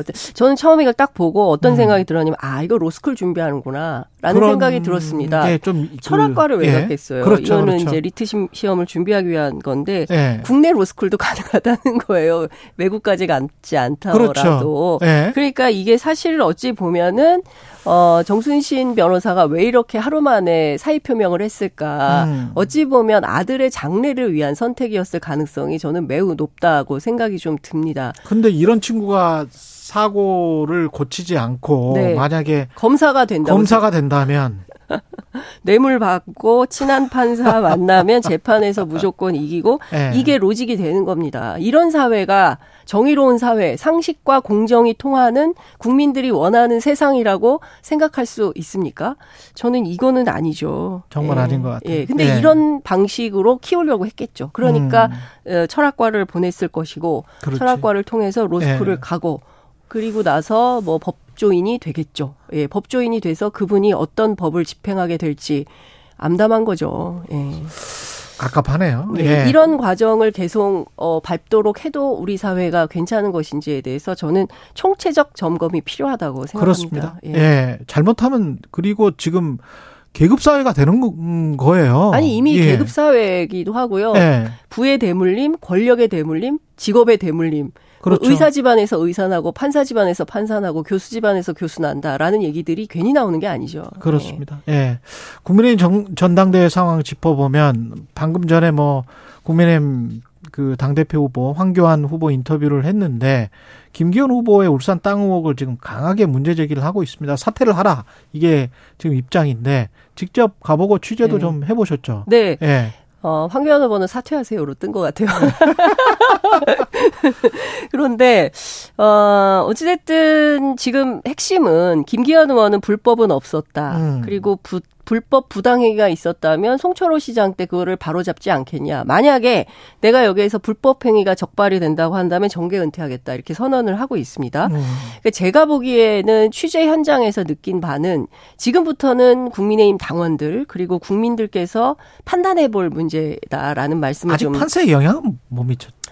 판세에 영향을 못 미친 건 아닙니다. 아, 왜냐하면? 지지난주에는요. 예. 어, 상당히 판세에 영향을 미쳤어요. 그러니까 지지난주 금요일까지는 어, 상당히 선전을 하다가 주말 사이에 이 땅 의혹이 나오면서 계속 지지율이 떨어졌어요. 그래서 40%를 못 넘고 있다라는 얘기가 캠프 안에서 나왔다가 음. 민주당에서 땅 의혹 관련된 TF를 만들면서 김기현 표가 모이기 시작합니다. 음. 그러면서 처음에 43에서 안정적으로 47%대까지 올라와 있기 때문에 예. 결과적으로 이 문제가 계속 민주당 안에서 제기가 된다면 김기현 후보가 안정적으로 당선될 가능성이 매우 높다. 그러네. 이런 아이러니한 상황이 그러네. 정치권 안에서 제기가 좀 되고 있습니다. 그래서 아. 어. 떤 얘기까지 나오냐면요. 민주당이 만들어줄 수 있다, 당 대표를. 민주당 은 속으로 바라나? 아니, 아. 음, 뭐 모르겠습니다. 뭐 전략적 판단인지 어떤 건지 확인을 좀 해봐야 될 것 같은데요. 네. 여하튼 상황이 묘하게 돌아가고 있다. 이런 말씀을 좀 드릴 수가 있고요. 예. 이게 중요한 점은 이런 것 같습니다. IMF 때인 98년도에 이 땅을 사거든요. 그러니까 당시의 상황 취재를 해보니까 이런 음. 거예요. IMF이기 때문에 당시 사람들이 살기가 어려워져가지고 예. 건물주들이 막 싼값에 건물을 그렇죠, 투매, 그렇죠. 집도 막 내놓고 막 예. 이랬었잖아요. 그 예. 국가부도의 날 영화에 보면 막 음. 그런 장면들이 막 음. 나오지 않습니까? 마찬가지로 울산도 그랬다는 거예요.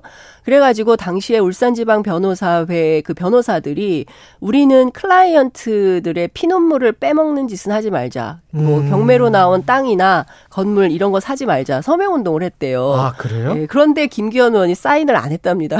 아 거기에 사인을 당시에. 당시에 그랬대요. 그러니까 아. 그 변호사들 얘기입니다. 예. 그래서 어 그런데 이 와중에 98년에 구수리 땅을 아홉 필지를 산 거죠.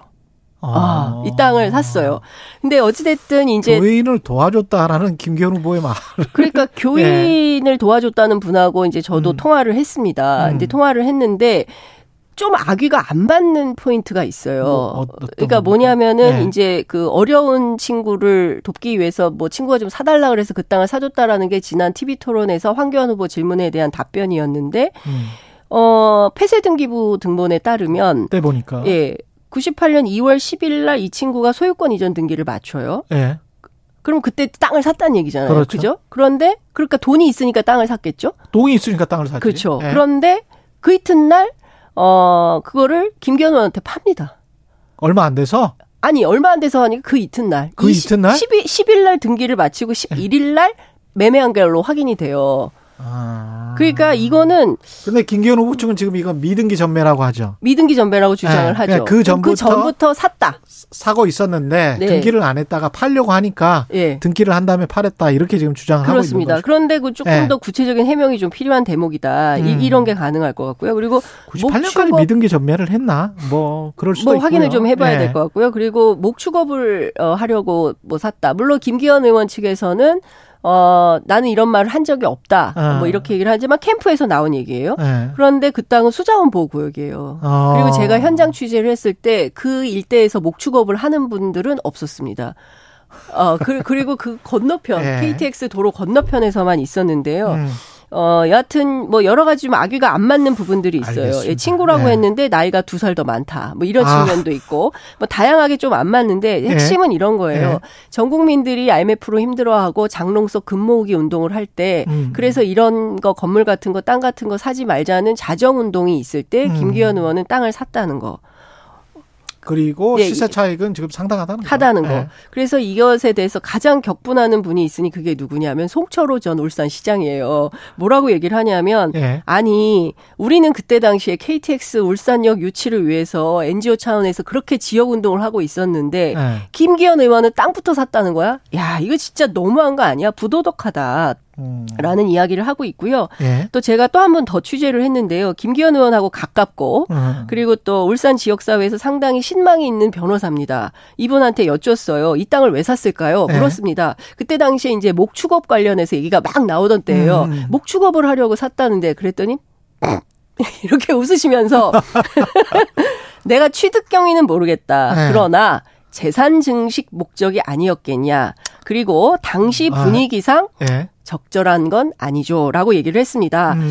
사실 이 사안은요 시일이 굉장히 오래됐습니다. 확인할 수 있는 증거가 많지 않습니다. 음. 그리고 특히 도로 노선 변경과 관련해서는 울산시 내부 정보가 나오지 않는 한 울산시에서 그렇지. 공익정보 제공자가 나오지 않는 한 확인할 수 없는 내용들입니다. 그렇죠. 그렇기 때문에 김기현 후보는 불법은 없었다. 불법 부당행위 있으면 내가 정계 은퇴하겠다라고 음. 세게 얘기하는 겁니다. 그러나 지금 제가 말씀드렸던 이런 맥락에서 보면 불법은 없었으나 혹시 부도덕한 점은 없었는지 음. 이 점은 당원과 국민들이 판단해 볼 문제다. 이런 말씀을 드리겠습니다. 예. 방금 언급한 그 김기현 후보 지지율 관련해서 퍼블릭 오피니언이 한국 여론 평판 연구소에 의뢰해서 2월 18일부터 19일까지 조사한 결과입니다. 김기현 후보가 당대표 후보 적합도에서 47%, 안철수 20, 천하람 18, 황교안 13%입니다.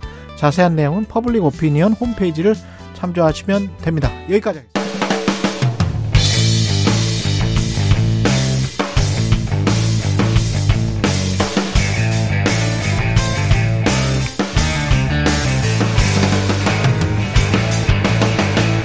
최경영의 최강 시사.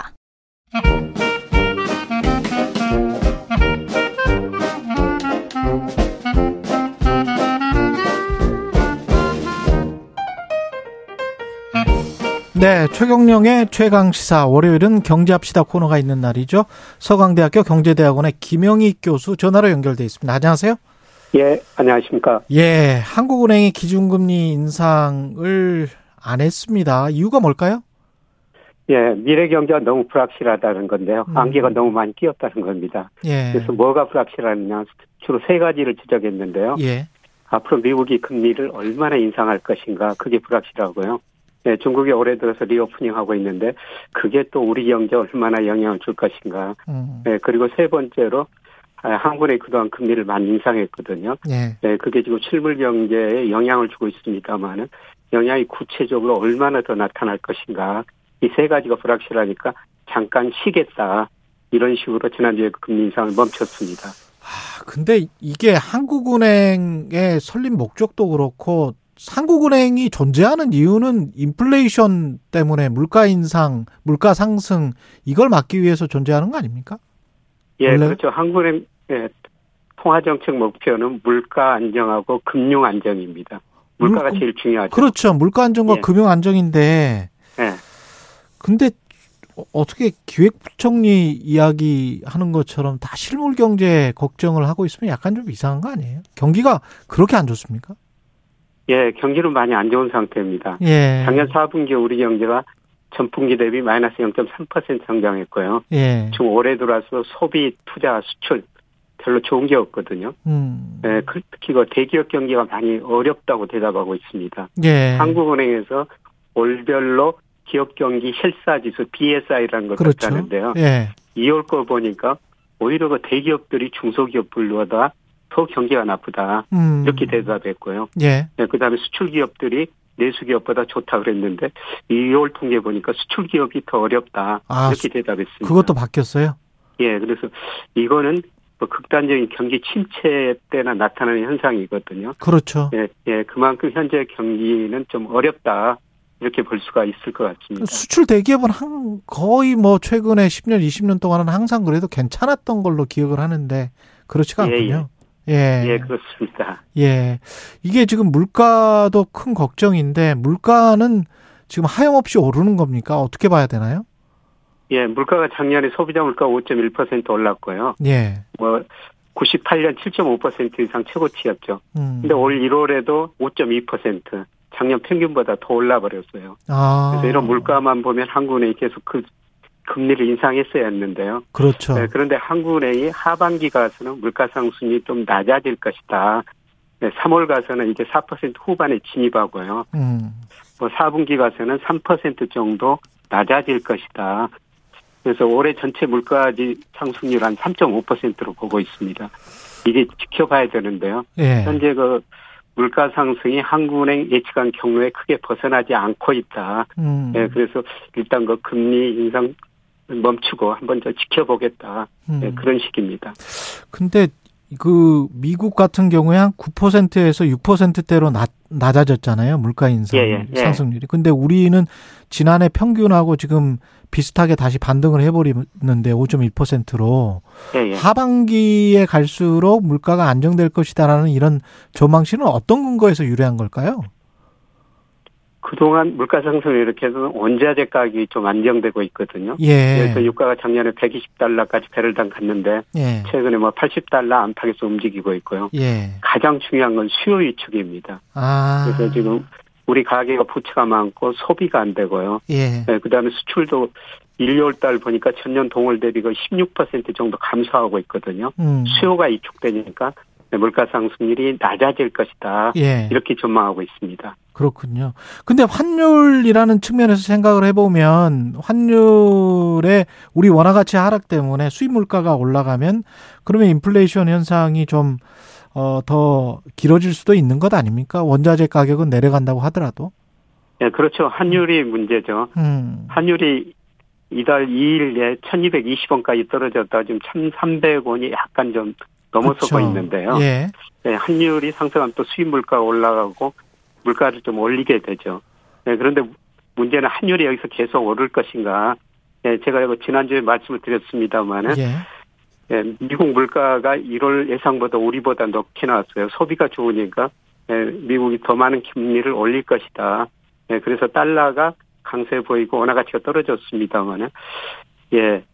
아마 2, 3월 통계를 좀 봐야 될 것 같습니다. 미국 소비가 계속 증가하고 물가가 음. 높은 수준을 유지할지. 근데 제가 보기에는 예, 미국 가계 저축률이 굉장히 낮아졌고요. 예. 그다음에 실질 소득이 정체되고 있고 미국도 주가가 떨어지고 집값도 떨어지고 있습니다. 음. 네, 그리고 미국이 뭐 작년 3월부터 금리를 많이 인상했기 때문에 아마 2분기부터 미국 소비가 위축되면서요. 음. 미국 경제 성장률이 낮아지거나 마이너스 성장할 수도 있습니다. 음. 네, 그렇게 되면은 지금 잠깐 올랐던 달러 가치가 떨어지고요. 원화 가치는 다시 상승할 가능성이 있습니다. 아마 이것들이 3월 중순 이후 2월 데이터가 3월 초에 발표가 되는데요. 네, 그때부터 조금과 달러 가치가 하락하면서 환율은 저는 안정되리라 보고 있습니다. 그게 이제 미국이 좀 안 좋아지고 우리 네. 그렇게 미국이 안 좋아지면 우리가 오히려 스마일하게 되는 뭐 이런 상황이 되는 건데 만약에 미국이 계속 탄탄하면 외국 자본 입장에서 봤을 때는 어 여기 잘못하면 금리도 안, 안 올려줘 경기도 침체될 것 같아 환율은 계속 저렇게 가치가 떨어져 그러면은 투자할 요인이 없지 않습니까? 그렇게 되면 이게 악순환의 고리에 빠지는 거 아니에요? 돈이 계속 빠져나가면서 예, 그렇죠. 예. 뭐 돈이라는 게 눈이 있어가지고 수익률 높은 데로 이동하거든요. 예. 그래서 미국 금리가 우리 금리보다 높으면은 예, 계속 그 미국으로 돈이 빠져나가면서 예, 환율이 더 올라갈 수가 있죠. 그러면 물가 오르고 악순환이 벌어질 수가 있는데요. 외부에서 우리를 보는 시각이 굉장히 중요할 것 같은데 금리 동결을 한 것에 관해서 어떻게 생각할까요? 긍정적으로 생각할까요? 뭐 IMF나 세계은행에서 어떻게 생각할지 모르겠네요. 예, 아직 뭐 구체적인 평가는 구체적인 안, 안 나왔죠. 예. 예, 조금 더 지켜봐야 될 것 같은데요. 그렇죠. 예, 그런데 그 주식은 외국인들이 우리나라 주식 한 27% 가지고 있는데요. 예. 미국계 자금이 41%예요. 음. 근데 채권은 9% 가지고 있는데 우리 채권은 아시아계 자금이 47%, 유럽계 자금이 30%. 채권은 미국이 우리 채권을 거의 가지고 있지 않습니다. 네. 예, 그래서 중국이 많이 가지고 있죠. 예, 중국이 많이 가지고 있는데요. 예. 구체적으로 그 금융감독원에서 국가별로는 발표 안 해요. 안 하죠. 예. 예. 주식은 국가별로 발표하는데요. 채권은 좀 국가별로 발표했으면 좋겠습니다만은 예. 국가별로 발표를 안 하거든요. 그- 아마 중국이 많이 가지고 있을 겁니다. 근데, 근데 현재 우리 금리가 중국보다 높고 어. 일본보다 높기 때문에 예. 채권 시장에서는 1월 달에는 많이 빠져나갔는데요. 예. 앞으로 그렇게 많이 빠져나갈 것 같지는 않습니다. 미래에 1, 2년 후에 지금 당장은 괜찮을 것 같기는 한데 지금 예. 보유 외채가 한 4천억 불 되는데 그게 조금씩 낮아지고 있잖아요. 예, 단기 외채는 한 2천억 불 되고 한 달에 예. 무역 적재가 잘못하면 뭐 한 100억 불 정도 된다면 1년에 예, 1200억 불이라는 이야기잖아요. 예, 그런 경상수지가 아무리 흑자가 난다고 하더라도 예. 이 어떤 시그널이 외국인들한테 비춰질 때 이게 어떻게 보일지 모르겠어요. 그래서 하반기 때 그 금리를 뭐 어쩔 수 없어서 올려야 되는 상황으로 갈 수도 있습니까? 어떻게 보세요? 계속 이렇게 동결구 기조를 유지할까요? 경기 때문에? 예. 우선 저 금리는 그동안 계속 인상했는데 앞으로 예. 올리더라도 아마 한 차례 정도 그칠 거라고 보고 있고요. 예. 물론 우리 저 무역수지 1, 2월 달에 적자 지금 많이 나오고 있죠. 음. 아마 경상수지도 1, 2월 달에 적자 날 거예요. 경상수지까지? 예, 예. 예. 네, 그런데 연간으로 보면은 한국은행이 지난주에 경제 전망하면서 발표했는데 올해 경상수적자가 260억 달러 정도 어. 흑자를 보고 있거든요. 예. 하반기에 300억 달러 이상 흑자 날 거라는 겁니다. 음. 뭐 경상수지 흑자가 나는 주로 이유는요. 무역 수지는 적자지만은 우리가 그동안 경상수지가 98년부터 흑자 계속 나가지고요. 음. 그돈 가지고 해외 주식 채권 투자했어요. 그랬죠. 그러다 예. 보니까 이자도 들어오고 배당도 들어온다는 겁니다. 음. 그래서 작년에 투자 소득 수지, 이자 배당 소득 수지가 238억 달러 흑자 났는데요. 네, 올해도 200억 달러 흑자 날 가능성이 있기 때문에 음. 투자 소득, 뭐 이자 소득, 배당 소득이 계속 들어오기 때문에 아마 연간으로는 경상수지는 흑자 날 것 같습니다. 그- 그나마 다행인데 이게 예, 예. 이 어떻게 보면 선진국병에 걸린 거 아닌가 그런 생각도 들고요. 왜냐하면 제조업 쪽이나 수출 쪽이 낮아지면서 금융 쪽 그 기존의 자본 가지고 이제 돈을 예, 예. 버는 그런 방식이 올해 물론 미국이나 일본 같은 큰 나라들은 이게 가능한데 예, 예. 우리도 가능합니까? 그렇게 계속 버티는 게? 그만큼 이제 우리가 저 금융 자본 축적이 돼 있나요? 예. 뭐 작년부터 우리가 그 해외 주식을 외국인이 가지고 있는 것보다 우리가 가지고 있는 게 더 많아졌어요. 아, 그렇죠. 예, 그래서 국민연금 등 이런 거 연기금이 서학개미도 있었고. 주식을 네. 많이 저 운용하고 있는데 음. 정말 운용을 잘해야 되거든요. 그동안 네. 우리가 경상수지 흑자 어렵게 그냥 무역으로 땀 흘려 그 기업들이 수출해서 그렇죠. 번 돈으로 뭐 금융연기금 등 여러 가지 그 연기금들이 해외 주식 투자 많이 하고 있거든요. 그렇죠. 네, 그래서 이 수익률을 얼마나 높여야 되느냐 높이는가. 국민연금은 또 마이너스 났단 말이에요, 지난번에. 예, 작년에는 마이너스 났는데요. 예. 예, 그런데 그 지난 그 21년 좀 평균 보면은 6%가 그렇죠. 좀 넘어요. 연평균으로는. 예.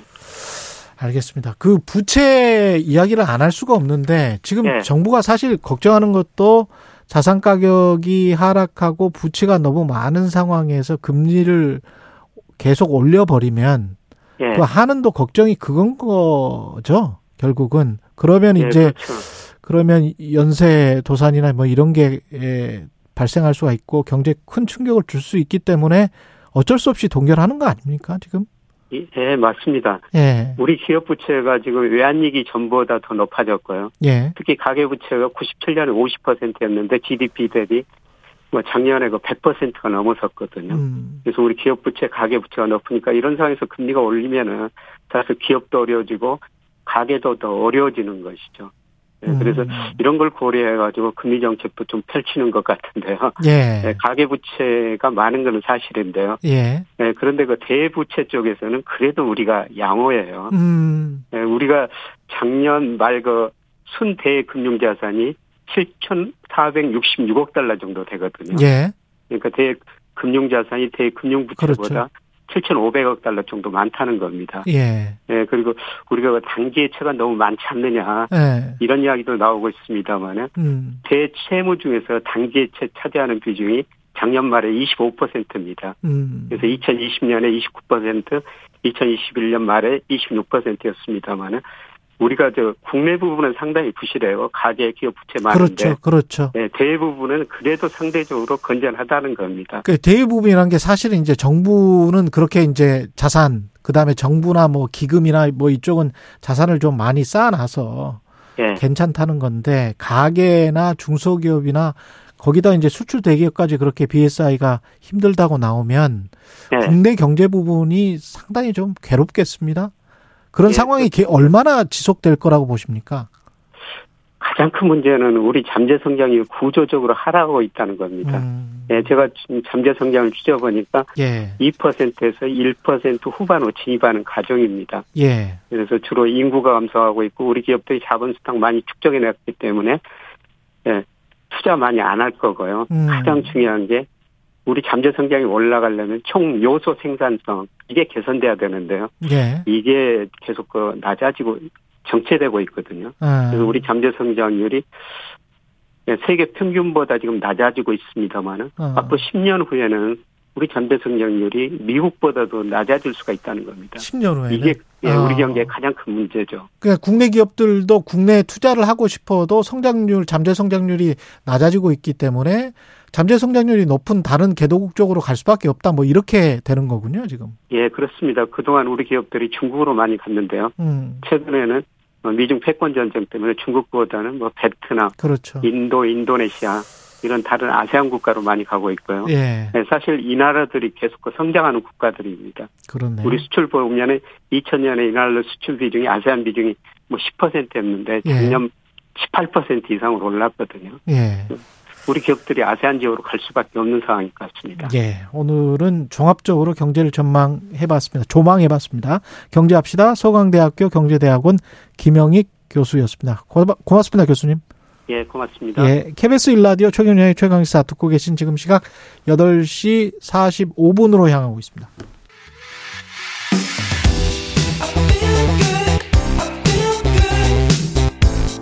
세상에 이익이 되는 방송 최경영의 최강 시사 네, 일부에서 짚어드렸던 정순신 변호사의 아들 정모군 학교 폭력 사건으로 강제 전학 처분 받았는데도 지난 2020년에 서울대학교에 진학했습니다. 어, 입시 전문가이신 이성록 선생님 모시고 어, 의문점들을 좀 네. 알아보겠습니다. 안녕하세요. 예, 안녕하세요. 예. 일단 서울대 진학했고 정시 예. 전형은 맞죠? 예, 맞습니다. 예. 어, 이 학생 같은 경우는 지금 학생을 선발할 때 예전에는 선발하는 방식들이 한 줄 세우기였잖아요. 예. 예, 한 줄로 세워놓고 그 중에서 석차 순에 따라서 이제 선발을 했었다면 그랬죠. 최근에 이제 선발 방식은 다양한 줄을 세워놓고 음. 그 중에서 우수한 학생들을 각각의 트랙에서 선발하는 이런 특징들이 있습니다. 예. 뭐 예를 들면 수시 모집에서 학생부 교과 전형 같은 경우는 내신 성적 중심으로 해서 선발하는 전형이고 네.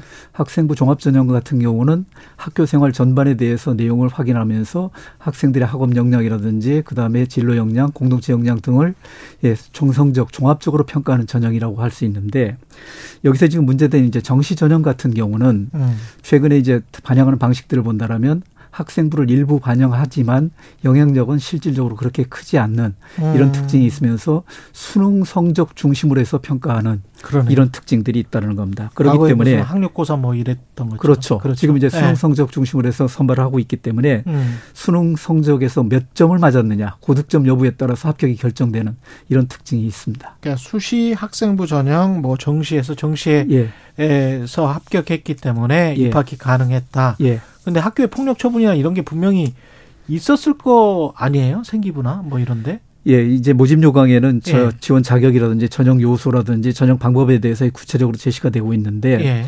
2020학년도 서울대 정시 모집 요강을 자세히 살펴보면 음.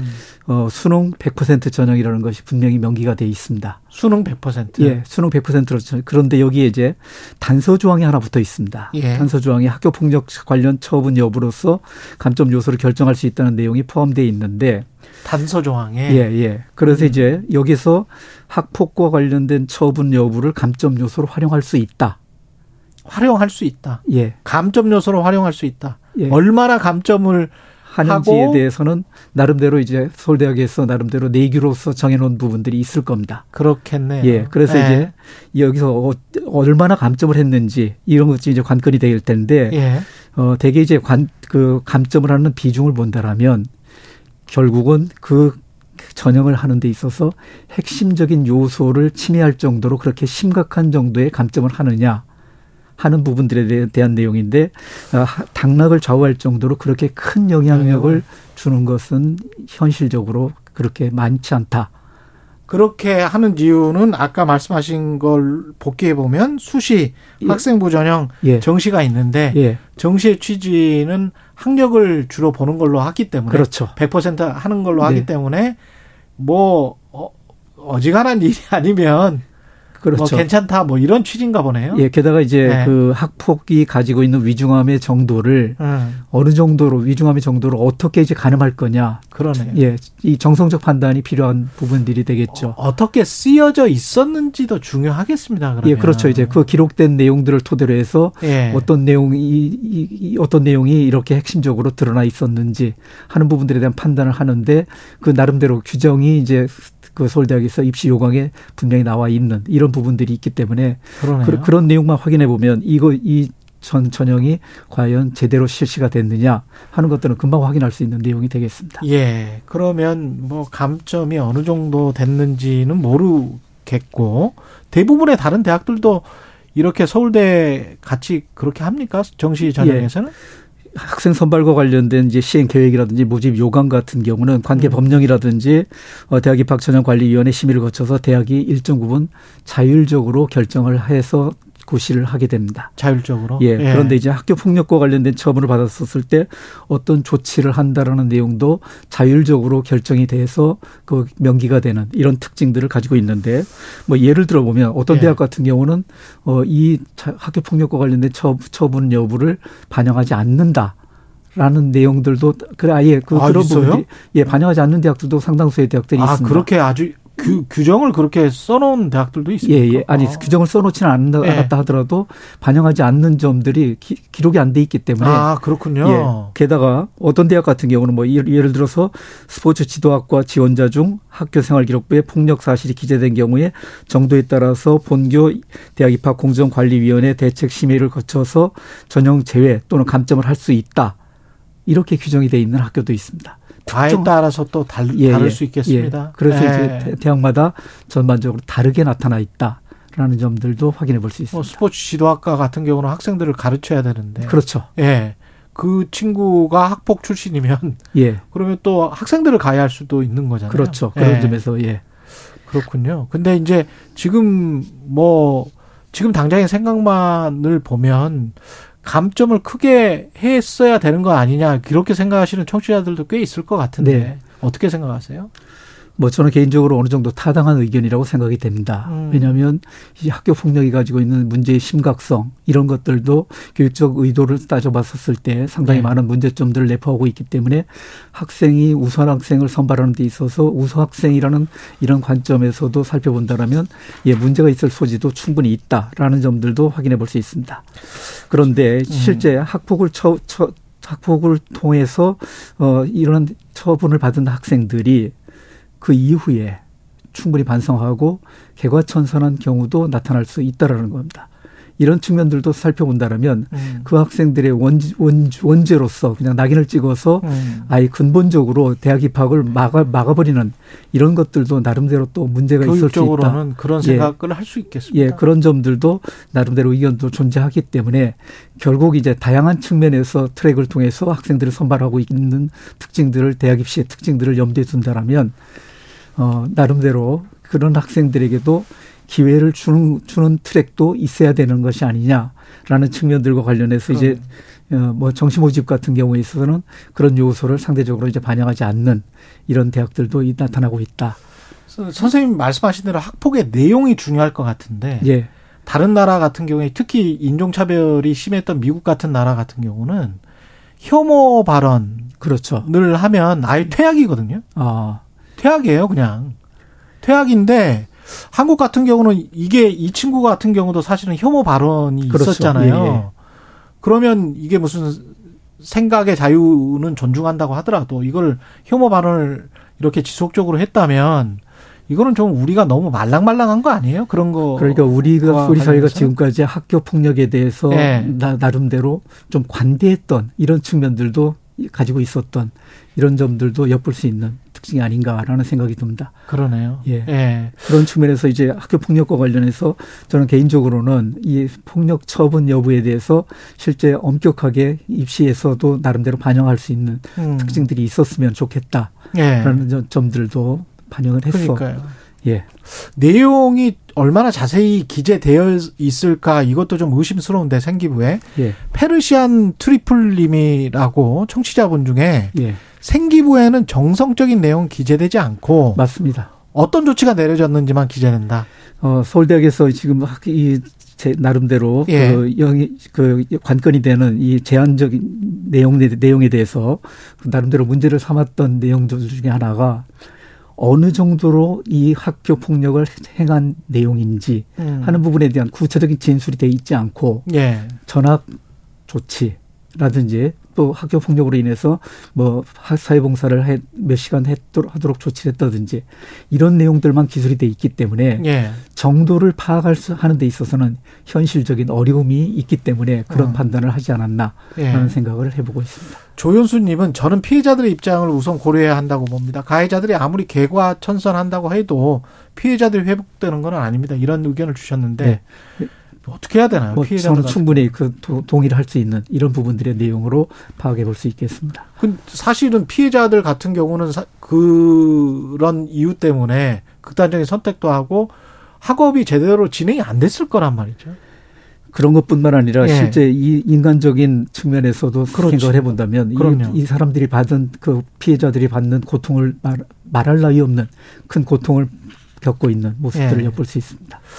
이런 식으로 이렇게 질질 끌어가지고 어떻게든 뭘 자기 자식을 가해자인 자식을 뭐 이렇게 어, 법적으로 빠져나갈 수 있도록 예. 하는 이런 게 일반화됐다는데 그것도 사실입니까? 어 실제 학력 그 학교 폭력과 관련된 처분 결과가 예. 학교 생활 기록부에 남아 있는 내용들도 미루어 본다라면 예. 이 남아 있는 남아 있는 내용들의 기록이 실제적으로 뭐 예를 들어서 출결 사항이라든지 출결 사항이라든지 그 또 학적 인적 사항과 관련된 특기 사항에서 제시된 내용들이 2년만 지나고 나면 이것들이 기록이 또 삭제되도록 돼 있습니다. 아, 2년만 지나면 예. 나름대로 여러 가지 그 법적으로 장치를 통해서 빠져나갈 수 있는 이런 그러네요. 요소들도 나름대로 많이 내포를 하고 있습니다. 정성적인 것도 없고 예. 예, 그런 측면에서 이제 학생부 종합전형에서는 학교 생활 전반에 대해서 내용을 살펴보면서 음. 이 학생이 학교 폭력과 관련된 처분을 받았었을 때 나타날 수 있는 여러 가지 인성적 측면들과 관련된 역량을 따져볼 때 문제점으로서 이제 거기에서 감점을 할 수 있는 음. 이런 요소들도 가지고 있는 전형도 있습니다. 그런 거를 좀 강화해야 되지 않나 그런 생각이 드네요. 예, 지금까지 입시 전문가 이성록 선생님이었습니다. 고맙습니다. 예, 고맙습니다. 예, 2월 27일 월요일 KBS 일라디오 최경령의 최강 시사였습니다. 고맙습니다.